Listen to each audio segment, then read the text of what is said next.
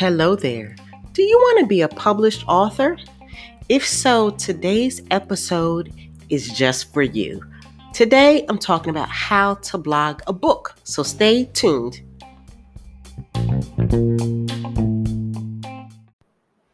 Welcome back. So, on today's episode, we're talking about how to blog a book.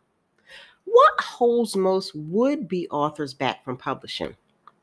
It's not a lack of writing talent, it's definitely not a lack of knowledge, and it's for sure not a lack of desire. If you ask most people why they have not um, started writing their book, uh, finished writing their book, um, or why they aren't already published, the answer is usually time. And if you're an entrepreneur who wants to be published, you know, you're likely a busy person. You have clients to serve, customers to serve, you have a business to run, you have family to care for. And not only that, you know, you may be spending time creating new training courses, marketing on social media, managing your team, uh, sourcing new products. The list is nearly endless for a business owner. So, when would you have time to write an entire book? Well, here's the thing you may have already written it, or at least a good deal of it, and you just don't realize it yet. For example, if you have a blog and you've been maintaining it for more than a few months, then you have very likely already written most of the content your book needs. All that remains is to organize the content and give it a light edit. Now, if you don't have a blog, first of all, I'm going to ask you why not? Or your blog is really young. Blogging your book is even easier because you can plan your blog content around your book topic. So here's how this works Think of your blog categories as sections and each blog post as a chapter in that section. So you can loosely organize your book by sorting through all of your blog posts by category, then listing them in a logical order. Now, your book may only contain a single category or it might contain several. The choice is completely yours. What you'll want to do is remove self-serving content, remove time-sensitive content, remove remove um, curated content or other content that doesn't fit into a book. It, is still a book and it just is going to have a certain flow. So remove the calls to action that you would normally put in your blog post. You want to take those out for your book. It won't make sense to promote like your paid programs um, and products or worse affiliate offers within a book. So if you have those in your blog post, strip those down. What you're left with is actually a rough draft of a book. All that remains is a few passes with a professional editor. Now, get your editor, of course, engaged. You definitely want your book professionally edited, okay? Um, and, and there is nothing, well, I mean, there are some things worse, but it is very daunting and disturbing when I read a book and it has a bunch of typos or grammatical errors or something just telling me you didn't get this book professionally edit, edited. And that also uh, you will get bad reviews on your book. You know, particularly if you have your book listed on Amazon or another online platform, you will get bad reviews for a poorly edited book. So make sure you get your book professionally edited. Okay. So with that said, what you're going to look at for your book is number 1, flow the books should follow a logical path from one chapter to the next. So you'll likely have to add or edit like the beginnings and the endings of your posts to make it flow. Now, for again, the spelling, grammar, and punctuation, don't skip the professional editing part.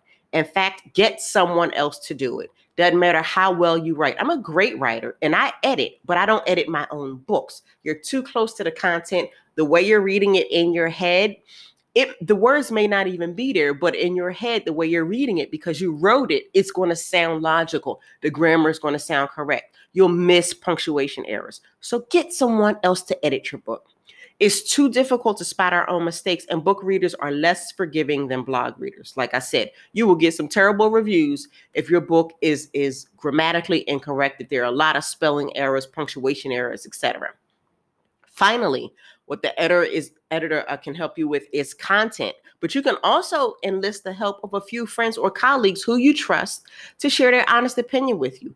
Ask them to read through your manuscript and note any content that's confusing or that could be in- explained in greater detail. Again, you're close to it, so what sounds logical and explanatory to you may not make any sense to someone that's not familiar with your, your content. So that's it. Those three things revise and you're ready to publish. And if you think nobody will read a book that's repurposed from your blog, you are highly mistaken, my friend. Highly mistaken. Bloggers have used this method for years to write books, and some of them are spectacularly successful. For example, Darren Rowse of Pro, ProBlogger.net fame, he wrote and published his wildly popular blogging guide based entirely on content he'd already published on his blog. He found that even though the content was freely available, People bought the book because they wanted the convenience of having it organized for them in one document. Did you catch that? They wanted the convenience of having it organized in a single document as a book. Even fiction writers have discovered the power of blogging a book.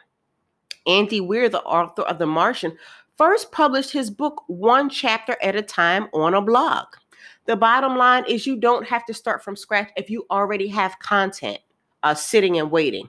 Don't let the these excuses hold you back from publishing your book. It's not about time. It's about managing your time and managing the content. If you want to be a published author, you can. Use the content you've already written or strategically plan your blog to turn it into a book. But either way, get publishing and become a published author.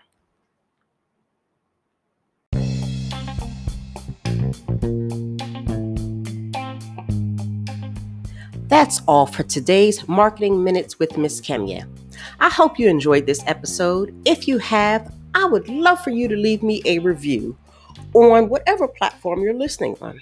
Or if you're actually listening on my blog, please leave a comment and let me know what you thought about today's episode. If you haven't visited the blog, what are you waiting for? I encourage you to come on over and visit me at marketingsparkler.com for more tips, tricks, and insights on how you can use digital marketing to grow your business. Until next time, have a great day.